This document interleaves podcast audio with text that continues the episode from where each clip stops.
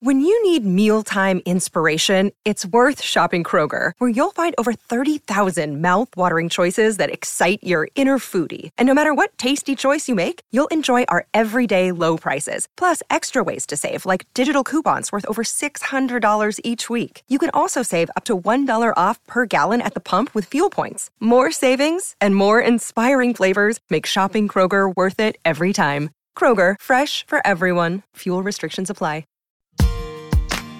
Children's ability to learn languages is astonishing and has led many parents to push their children toward being multilingual, whether it's because it's part of their heritage or just because they want to give their kids a head start on an increasingly global marketplace. Many parents are dealing with the issues of teaching their kids multiple languages every day. I'm Sarah Creel, an associate professor at the University of California, San Diego, and this is Parent Savers, episode 79. Faster than a speeding toddler. Sit still for just a minute. Can soothe boo-boos with a gentle kiss. Would you get down from there? Able to clean poopy bottoms in a single swipe. Oh, what did you eat? Turning frazzled mommies and daddies into procreators of peace and harmony. Ah, quit touching me. It's Parent Savers, empowering new parents everywhere. Welcome everybody to Parent Savers, broadcasting from the Birth Education Center of San Diego.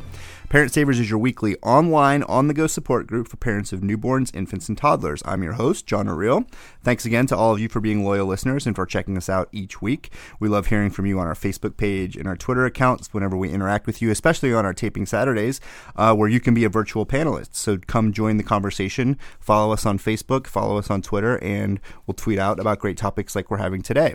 You can also join the Parent Savers Club. Our members get access to bonus content after each new show, plus special giveaways. And as you know, if you download the free Parent Savers app on the Android and iTunes marketplace, you will get notified as soon as a new podcast is available, usually on Wednesdays. So thanks for joining us. For today's topic, we've got a pretty full studio of myself and producer Erin and some panelists as well. So we'll go around the room so you guys know who the voices are that you are listening to and what our kids' situation is. So we'll go around the room and introduce ourselves. My name's John, or I'm your host, and I have three boys, a 6-year-old, a 4-year-old, and a 2-year-old. Quinner, Whitaker, and Zyler, and we only speak one language. The language of love. That's right, Sunny. But Christina is, her mom speaks Spanish, and everyone thinks she speaks multiple languages, but she doesn't. So anyway, Erin. Well, my name is Erin Esteves, and I am the producer. I'm also known as OG Mamacita. I have one boy who is just about to turn 2, and in our home, I speak to him in French, English, and Spanish, and we also sign. So it's kind of chaotic at times. Yeah, I guess that's true. I forgot about sign language, So maybe we could talk about that a little bit. Yeah, I'm Sunny Gault, and I am the owner of New Mommy Media, which produces Parent Savers, Preggie Pals, The Boob Group, and Twin Talks.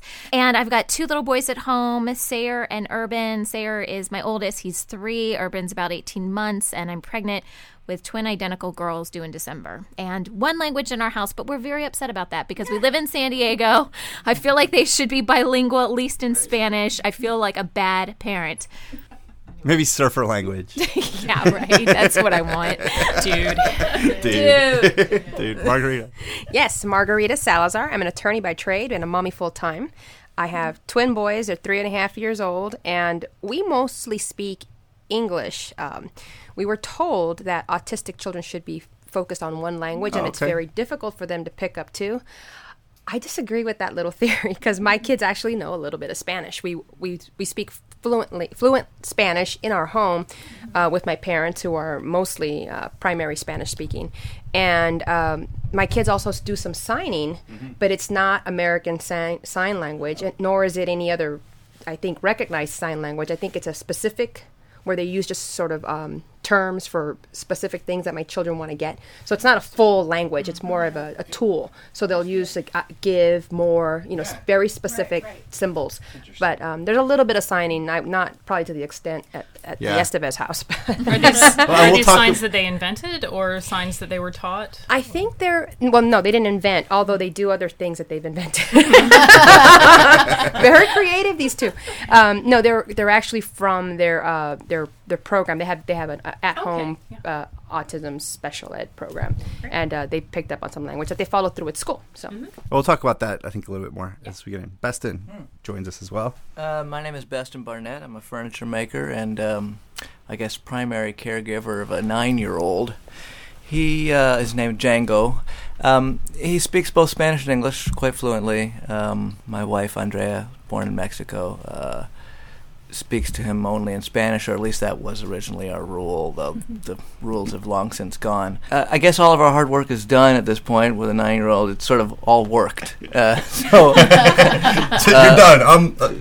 you're done. I'm here for the post-mortem, I guess. Right. You survived. Nice. Yeah, we survived. And then Sarah is our expert.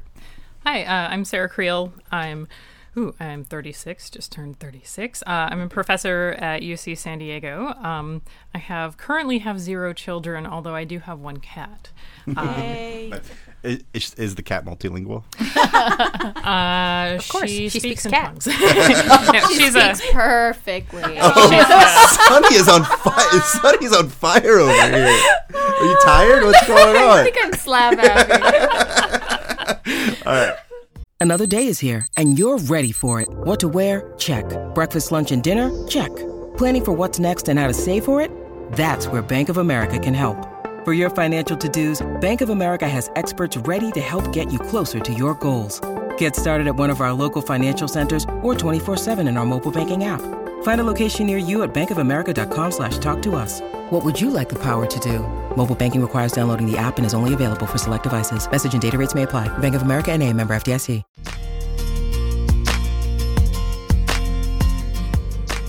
Before we jump into today's topic, though, we're actually going to do a news headline today. And from time to time here on Parent Savers, we talk about an article that we've seen in the news or that maybe our listeners have seen and posted to our Facebook page.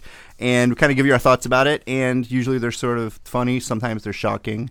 So today's headline, and I'll read it for everyone here in the studio, is that Simon Cowell, and if you guys don't know him, he is a television personality. He was on American Idol and now the X Factor, big in the UK and the US.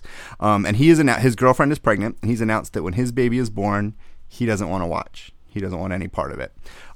He says he'll be as close by as he can, but he's not interested in getting up close and personal with his girlfriend when she delivers the first child together. And here's what he said. I know it sounds awful, but it's a little like you don't want to go into the restaurant while they're making your dinner. You don't want to go back into the kitchen.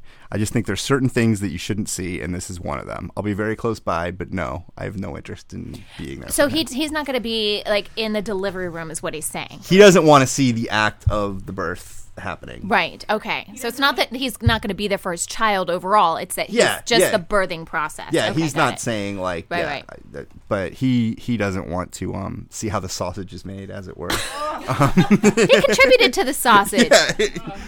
No, exactly. I mean, I think that's. Wait. He provided the sausage. That's what kind of sausage we're Sarah. But I think that's one of those interesting things that you know, I hear dads sometimes, too, that'll brag like, oh, I've only changed 1 diaper. I was reading about a sports athlete that said something like that. And it's just surprising that there are, you know, I think that we've evolved a little bit in this day and age that there's now this kind of expectation that this viewpoint is shocking. Mm-hmm. Whereas, you know, maybe when I was born or maybe when Erin was born. Oh. No, she's only a couple years old. Oh, geez.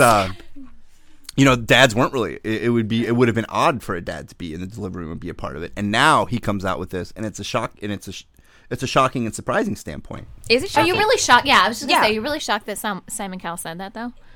I don't think I'm shocked because it's Simon, one. Yeah. But I think anything coming out of his mouth would be sort of, you know, it's par for the course. I mean, right. You've heard him as a judge. I mean, true. He said some pretty harsh things to some of the contestants. So I think I'm just so surrounded, and maybe it's through Parent Savers or maybe through the community that I'm in, that I'm surrounded by a lot of hands-on dads that couldn't imagine not being in the room to be there with their wife if they had the choice. I'm not shocked at all. But also keep in mind that Simon Cowell is British, and I'm not trying to generalize or sound pejorative in any way. But let me generalize and be pejorative. No.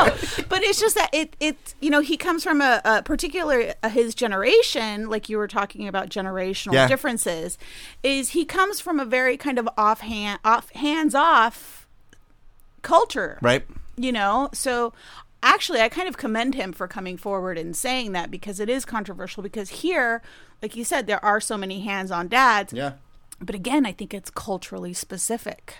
I think it's American, and particularly, I think it's kind of like the crunchy dads are more hands on. I mean, I'll be very honest, and if I get some emails, I totally understand. But I didn't want to see my own. Yeah, neither did I. Delivery of my children. Down south. Well, no, it's not so much the down south part. I mean, I had a C-section, and you know, I was cut open in a very vivid way, to be sort of, I guess, vivid. Some of the parents who've gone through that experience, it's not pretty. It isn't pretty.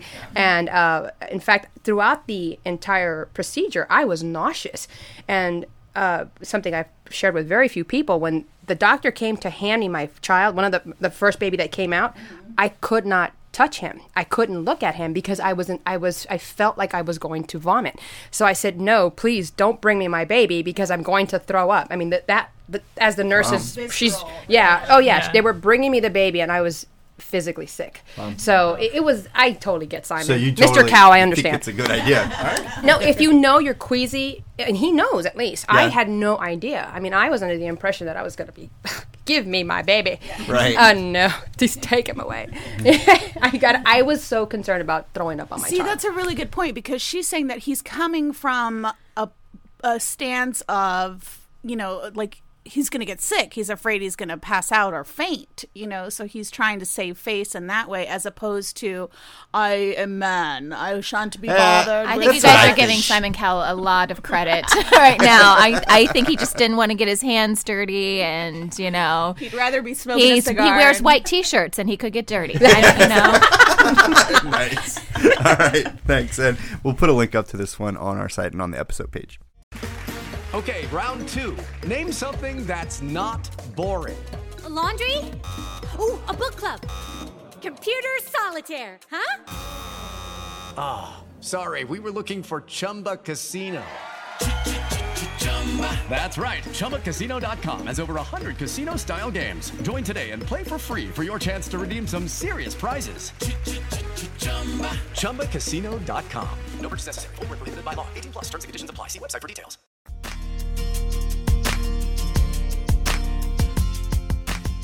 Thanks, everyone, for sticking with us through the news headline. Today's topic is teaching your kids multiple languages. It's one that I know a lot of families face, especially if they were raised speaking multiple languages. But there's even families that don't speak multiple languages that are introducing their kids to them as well. So today we're talking with Sarah Creel, an associate professor of cognitive science at the University of California, San Diego. So thanks for joining us, Sarah. Thank you for inviting me. So are babies equipped to handle multiple languages at once? Or, I mean, how many? What's their capacity? Definitely. Probably trying to learn 6 languages at once would be a bit much because we know that there's only so much time in the day, and you do need a certain amount of exposure to a language to be able to learn it. However, if you look across the world, more than half of the world's population speaks at least 2 languages on a regular basis. And so thinking that bilingualism is some sort of unusual thing, is that's really not the case. Yeah. So definitely, and you might argue, in fact, that infants are better than anyone else at learning multiple languages. Right. I mean, in a sense, they speak... none, or they speak a lot of different languages as they come out, because they're not wired to speak anything specifically. Right. And so they're making sense of the whole world, and it's all kind of either one and the same, depending how you look at it, or they're speaking a little bit of everything as they're communicating. Yeah, so there's evidence that very early in life, infants are able to distinguish any pair of speech sounds that you can find in any language across the world, and that gradually they narrow down to just distinguishing the speech sounds in their own language. And there are some exceptions to that, but by and large, it does seem like they're quite good at distinguishing speech sounds for any language, so they're pretty much equipped to learn any language or set of languages. That's, I mean, I guess it's evolutionary, right, that they're going to need to be able to adapt like that? I mean, what is it about their brains? I mean, I guess it's survival, right, that they need to... Well, certainly it's survival, and we have a lot of questions about how language evolved in the first place, and it may be that the things that allow human beings to learn languages aren't specific to a particular language. So you need to have some flexibility. Even as adults, people don't think about this a lot, but as adults, we learn tons and tons of new words. I mean... iPhone, twerk. Sorry about that last one. Words I wish I hadn't learned. But so we do need to be flexible and to be able to incorporate new information into our language knowledge. And so for infants, they certainly wouldn't want to be too specialized to one particular language. Right. And yeah. Can I ask you a question, Sarah? When you talk about languages, are you referring to the sounds, or does that also include, for instance, accents? So that's a really good question. Yeah. So different accents. So you can have multiple different kinds of accents in the same language, even within the same country. So I actually grew up in South Carolina, and and that's a very different accent than you find in California. And then you can have accents due to, so if someone is a native speaker of Spanish and they're speaking English, they're going to sound a little different than an American English speaker. If I speak Spanish, I'm definitely going to have a funny accent. Sure. So just like Simon Cowell's accent versus our accent versus an Australian. Right. It's all English, but... Right. Well, yeah. Kids recognize that, like she's saying, because my niece and nephew, their father is actually British. He said, you know, mommy and daddy speak differently. Mommy says tomato and daddy says tomato. Perfect. That's funny. That was Irving Berlin, right? I got to say that I think when I first realized our sort of experimentation on my son was working, and this is very early on, when I realized that he said no differently to me and to Andy, you know, he said no to her, and I got a no. It was like clear he was already getting it. He only knew one word, but he already knew it in two languages, you know. There's other reasons why it's not exciting to hear no for a 1-year-old, but in that regard, it was good. Yeah. Are there languages that it's easier for babies to learn and that are harder, or are they... Since they're so adaptable, is it all kind of the same? It really is all kind of the same. So any language is going to have, harder parts and easier parts. But in terms of if you look across the world's languages at how infants acquire those languages, the basic patterns look pretty similar. So it doesn't seem like there's really a language that's harder versus easier. If you want to talk about reading acquisition, so once you get to the age where kids are trying to learn to map their speech sound representations onto text, that's a different kettle of fish. English is actually messed up orthography, inconsistent spelling, sound correspondence rules. And so it turns out that English is a bit harder to learn to read in than other languages. So interesting. So maybe we shouldn't be teaching our kids English. So I have a question in regard to phonics, you know, the phonetics of different languages. So I had read that while in utero, the child that is exposed to his or her mother speaking multiple languages will have a wider spectrum of phonetic markers to cling to as they speak themselves. So is that...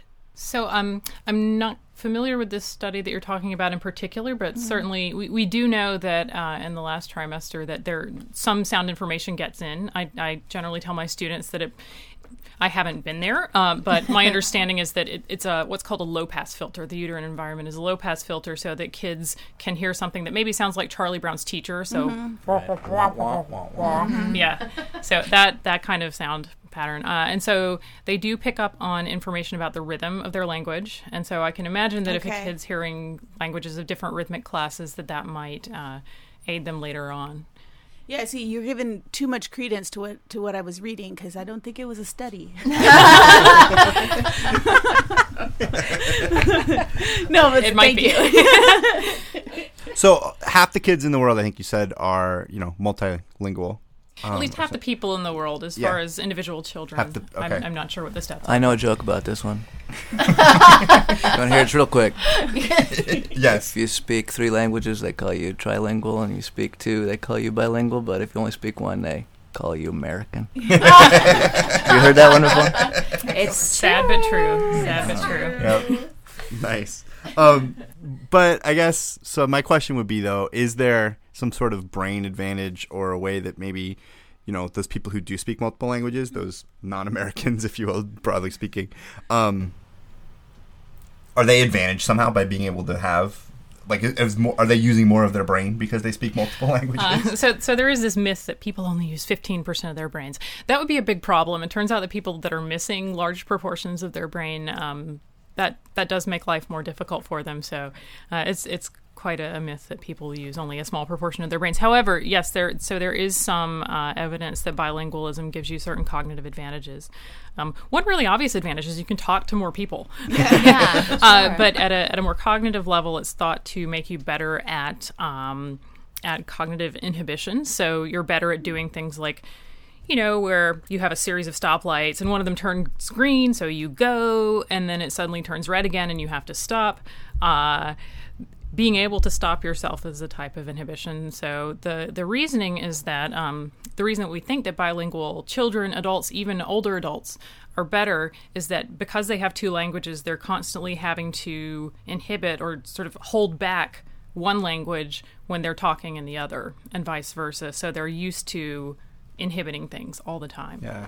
So I want to ask you guys, do you feel like you're doing that stopping? Well, see, that's perfect, because when I said at the intro that it was chaos, I fail at the inhibiting aspect, because sometimes I open my mouth and I honestly do not know what language is going to come out, particularly if it's something that's like requires a sudden response. Probably some amount of language mixing goes on in any household. There's a little bit of evidence that at least very early in language acquisition, their language mixing is associated, and this is one paper, but that language mixing is associated with slightly slower vocabulary acquisition, but it's not clear that that continues throughout life, and certainly there are numerous cases where it's to the child's advantage to hear both languages. So okay, that's number one. That's a relief and and a kind of an explanation, because I have noticed that he does kind of seem slow on the uptick as far as like picking up vocabulary.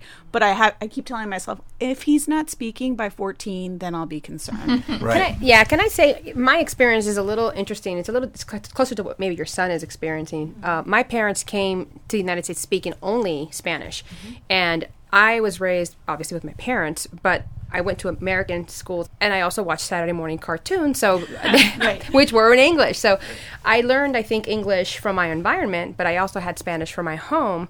And what I had to do was translate for my parents, which was a never-ending, frustrating experience for me. You know, as a child, I'm 6'5", whatever it is, and I go to the grocery store, to the restaurant, to just a business office, to the post office, back to my school. And, you know, my mother would say, tell them or ask them X, and then I'd have to sort of repeat. So I think I learned the distinction between one language and another language very, very early, not by any effort, just by I know that in my household, when I was growing up, my father was always adamant, you finish that sentence in the language you started it in. That's a good rule. Period. We had two sets of dictionaries, one in English and one in Spanish. Don't throw a word in from the other language. Go look it up. So, but now as he's much older, he's mixing and his languages, and I always tease him about it now, but I still can't stop myself from mixing languages with a 2-year-old. Bestin, what's your experience? Like, what was you talked about your experiment. The experiment. Well, I think we, you know, because of the position we found ourselves in, you know, two parents, two languages, we kind of stuck with a conventional approach. There were periods in which, you know, certainly his English is better than his Spanish, though not markedly so. But there were periods in which he definitely favored English over Spanish. And one thing I found is that he had a preternatural sense for if someone understood English. Even if he'd never heard them speak a word of English, he could kind of tell, and he'd know he could get away with English. That's kind of gone. That might have been just a sort of a shyness period more than anything to do with languages, because now he's completely comfortable walking up to you and switching languages. And your son's name is Django, right? Yes. Was he also educated in? I'm assuming he went to American schools. No, he goes to a public school, but it's entirely bilingual. It's half day English, half day Spanish. Oh, wow. Interesting. I could talk about that at length, but not everybody in the country has, you know, has the opportunity to go to a place like that. My sense is that learning to understand languages, they're going to get them. If you speak them around them, someone is speaking them around them, there's any reason for them to be paying attention to that person at all, they're going to learn them. But learning to produce the languages is really a separate challenge that can be pretty tricky. And the only way you can guarantee that a kid will learn to produce the language is if there's some utility in it for them. Like there's some reason for them to do it. That's true. They really can't get around it. They got to speak in this language or that language. Right. All right, let's take a quick break on the conversation and then we'll do the second half of the show right after this. Judy was boring. Hello. Then Judy discovered ChumbaCasino.com. It's my little escape. Now Judy's the life of the party. Oh, baby, mama's bringing home the bacon. Whoa, take it easy, Judy. The Chumba life is for everybody. So go to ChumbaCasino.com and play over 100 casino-style games. Join today and play for free for your chance to redeem some serious prizes. ChumbaCasino.com. No purchase necessary. Void where prohibited by law. 18 plus terms and conditions apply. See website for details.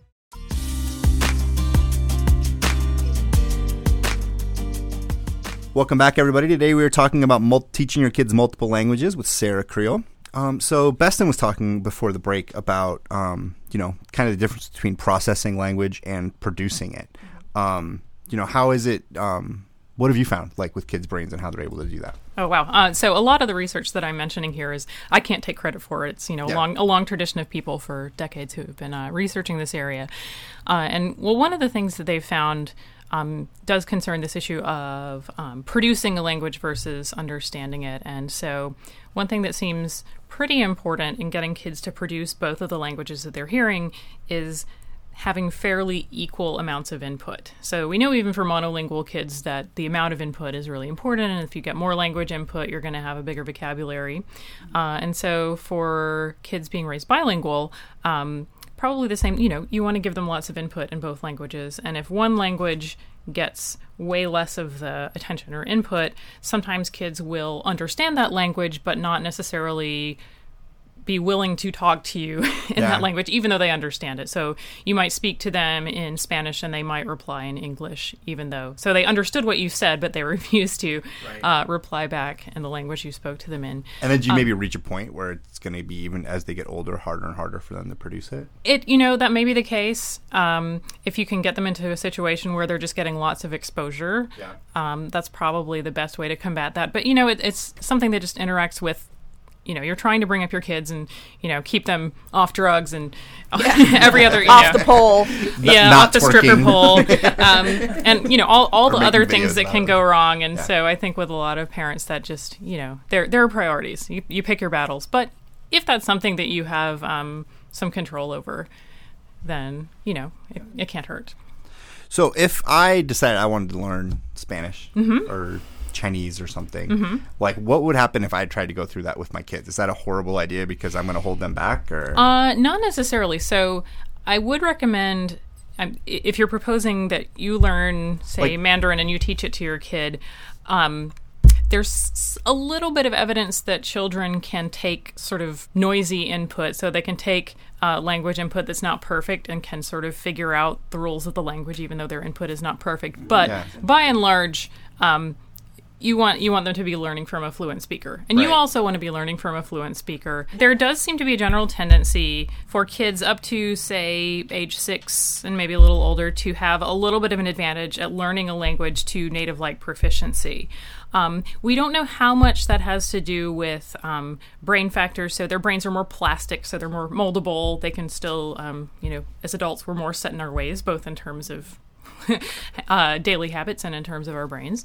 But there's also the fact that, if I move to France, I'm probably going to have other English speakers around me who I can speak to, whereas if I had a 5-year-old kid, they would just get stuck in school and would be completely immersed. So some of those factors may affect child-adult differences. But there does seem to be a general trend sort of leading up to puberty for kids' abilities to natively acquire language to decrease. So it's 0 to 13 maybe, 0 to 14. Yeah. Without sticking a pin in it. And then there's also a lot of variability in adults, and that probably has to do with social identification and effort and amount of exposure, and we really don't know yet. All right, well, we've filled up this episode again. Thanks, everyone, for listening, and thanks for joining us in studio, Margarita and Bestin. This has been Parent Savers. For more information about teaching your kids multiple languages, we're going to put links up on our website on the episode page. So check that out at parentsavers.com. We're going to continue the conversation for members of our Parent Savers Club after the show. We're actually going to talk a little more about television. I think it's something that Margarita talked about a little bit, too. You hear that anecdotally a ton of people learning languages in a new place from television. So I've got a question about that. So stick around, members of the club, for that. This is Parent Savers, empowering new parents. Hello, it is Ryan, and we could all use an extra bright spot in our day, couldn't we? Just to make up for things like sitting in traffic, doing the dishes, counting your steps, you know, all the mundane stuff. That is why I'm such a big fan of Chumba Casino. Chumba Casino has all your favorite social casino-style games that you can play for free anytime, anywhere with daily bonuses. That should brighten your day a little. Actually, a lot. So sign up now at ChumbaCasino.com. That's ChumbaCasino.com. No purchase necessary. VGW Group. Void where prohibited by law. See terms and conditions. 18+. Hey, Parent Savers, this is Sunny. I'm one of the producers on the show. I'm sitting here with Bianca Pratt. She's the owner and founder of Simple Nature, which is a company that makes all-natural, organic baby care. So, Bianca, welcome to the show. Hi. And I should start out the interview by saying we're recording this at the ABC Kids Expo, and poor Bianca has been inundated with so many people are interested in her product. She's been talking about it all day long, and her voice, you know, is starting to fade a little bit. Oh, it's more than fading. But you can still talk about your product and talk about how great it is, and we definitely want to hear about that. So, Bianca, I know it's a new company, so tell us a little bit about why you started the company. Okay, well, I've always been in the beauty industry. It's been my passion. Okay. I oddly had a strange obsession with skincare from a very young age, and, you know, my family always said, oh, you're going to do something in the skincare industry, and, you know, they were absolutely correct. I'm a medical esthetician. Okay. I'm a licensed cosmetologist. I'm actually also a laser technician and laser safety officer. So, you know, I've done a lot of training. I've worked on many people, trying to help them with their skin ailments and, you know, really aid them and help them to feel better about themselves and educate. You know, so it's really been my passion. It really wasn't until, I'd say a few years ago, when I started realizing that some of the well-known products that I was using were actually really irritating my skin. And I have sensitive skin myself. When I was pregnant, now that was the scary thing, because you're told so many things. Don't use this, don't eat that, and, you know, yada, yada, yada. Right. You know, you hear so many things, and I was beyond terrified, you know. First-time parent, you know. I just didn't want to do anything that was going to harm my child.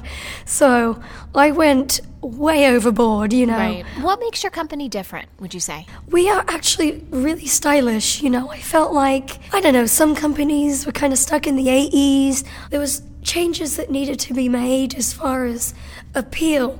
You know, this isn't a company just for babies. It's a company for women who are pregnant, you know, newborn through adult, especially people with skin sensitivities like myself. So what are some of the products that you are really proud of? Oh, my goodness. How much time do you have, Sunny? Yes. Well, I will tell you, I did create two product lines, fragrance varieties. I have my Fragrance Free. This is for the truly sensitive skin types where you just cannot handle any kind of essential oils or, you know, certain types of natural extracts. So we have our formulas in Fragrance Free minus the essential oils. And then, of course, we have our extremely popular orange smoothie. And I can't tell you enough how popular this stuff is. It's a very proprietary blend. There are other companies that have, you know, orange and tangerine kind of stuff, but ours is very unique, and I think you really have to try it to see for yourself. Definitely the orange smoothie. If you like mild fragrances that are uplifting, that smell really fresh and yummy, and make your bath time experience, especially for you and your child, you're just going to love it. You're going to fall in love. And let me add, our lotions, they absorb very quickly. You don't have to spend forever, massaging and trying to get the product to sink in. Right. And it lasts for hours. It literally lasts all day. Well, we do encourage all of our listeners to go to simplenature.co because they are offering a special discount. If you enter promo code ABC20, you'll get 20% off of your order, and that's for a limited time only. So be sure to head on over there and check it out as soon as you can. So Bianca, it was so nice having you on our show, and I appreciate you coming out, even though I know you're losing your voice. You're such a trooper. Thank you. Thank you so much. I really appreciate that. That wraps up our show for today. We appreciate you guys listening to Parent Savers. Don't forget to check out our sister show, Preggie Pals, for expecting parents, and our show, The Boob Group, for moms who breastfeed their babies, as well as our new show, Twin Talks, for parents of twins. There's a ton of stuff I know that Margarita would be interested in. I think about everything we do applies to you as well. I know. Next week, we'll be talking about libraries and what a great resource they are for new families and new parents. This is Parent Savers, empowering new parents. This has been a New Mommy Media production. The information and material contained in this episode are presented for educational purposes only. Statements and opinions expressed in this episode are not necessarily those of New Mommy Media and should not be considered facts. While such information and materials are believed to be accurate, it is not intended to replace or substitute for professional medical advice or care, and should not be used for diagnosing or treating healthcare problem or disease or prescribing any medication. If you have questions or concerns regarding your physical or mental health or the health of your baby, please seek assistance from a qualified healthcare provider. It is Ryan here, and I have a question for you. What do you do when you win? Like, are you a fist pumper? A woo-hooer, a hand clapper, a high-fiver? I kind of like the high-five, but if you want to hone in on those winning moves, check out Chumba Casino. At ChumbaCasino.com, choose from hundreds of social casino-style games for your chance to redeem serious cash prizes. There are new game releases weekly, plus free daily bonuses, so don't wait. Start having the most fun ever at ChumbaCasino.com. No purchase necessary. VGW Group. Void where prohibited by law. See terms and conditions. 18+. Hey, mamas. Don't forget to check out Mighty Moms. It's our online community built for new moms just like you. Not only can you connect with other moms, but you can also join us backstage for special mom-only online events. And you'll also be notified when we're recording, so you can join us as a special guest. Visit our website, newmommymedia.com, and click on the Mighty Moms banner. It's free. That's newmommymedia.com. See you there.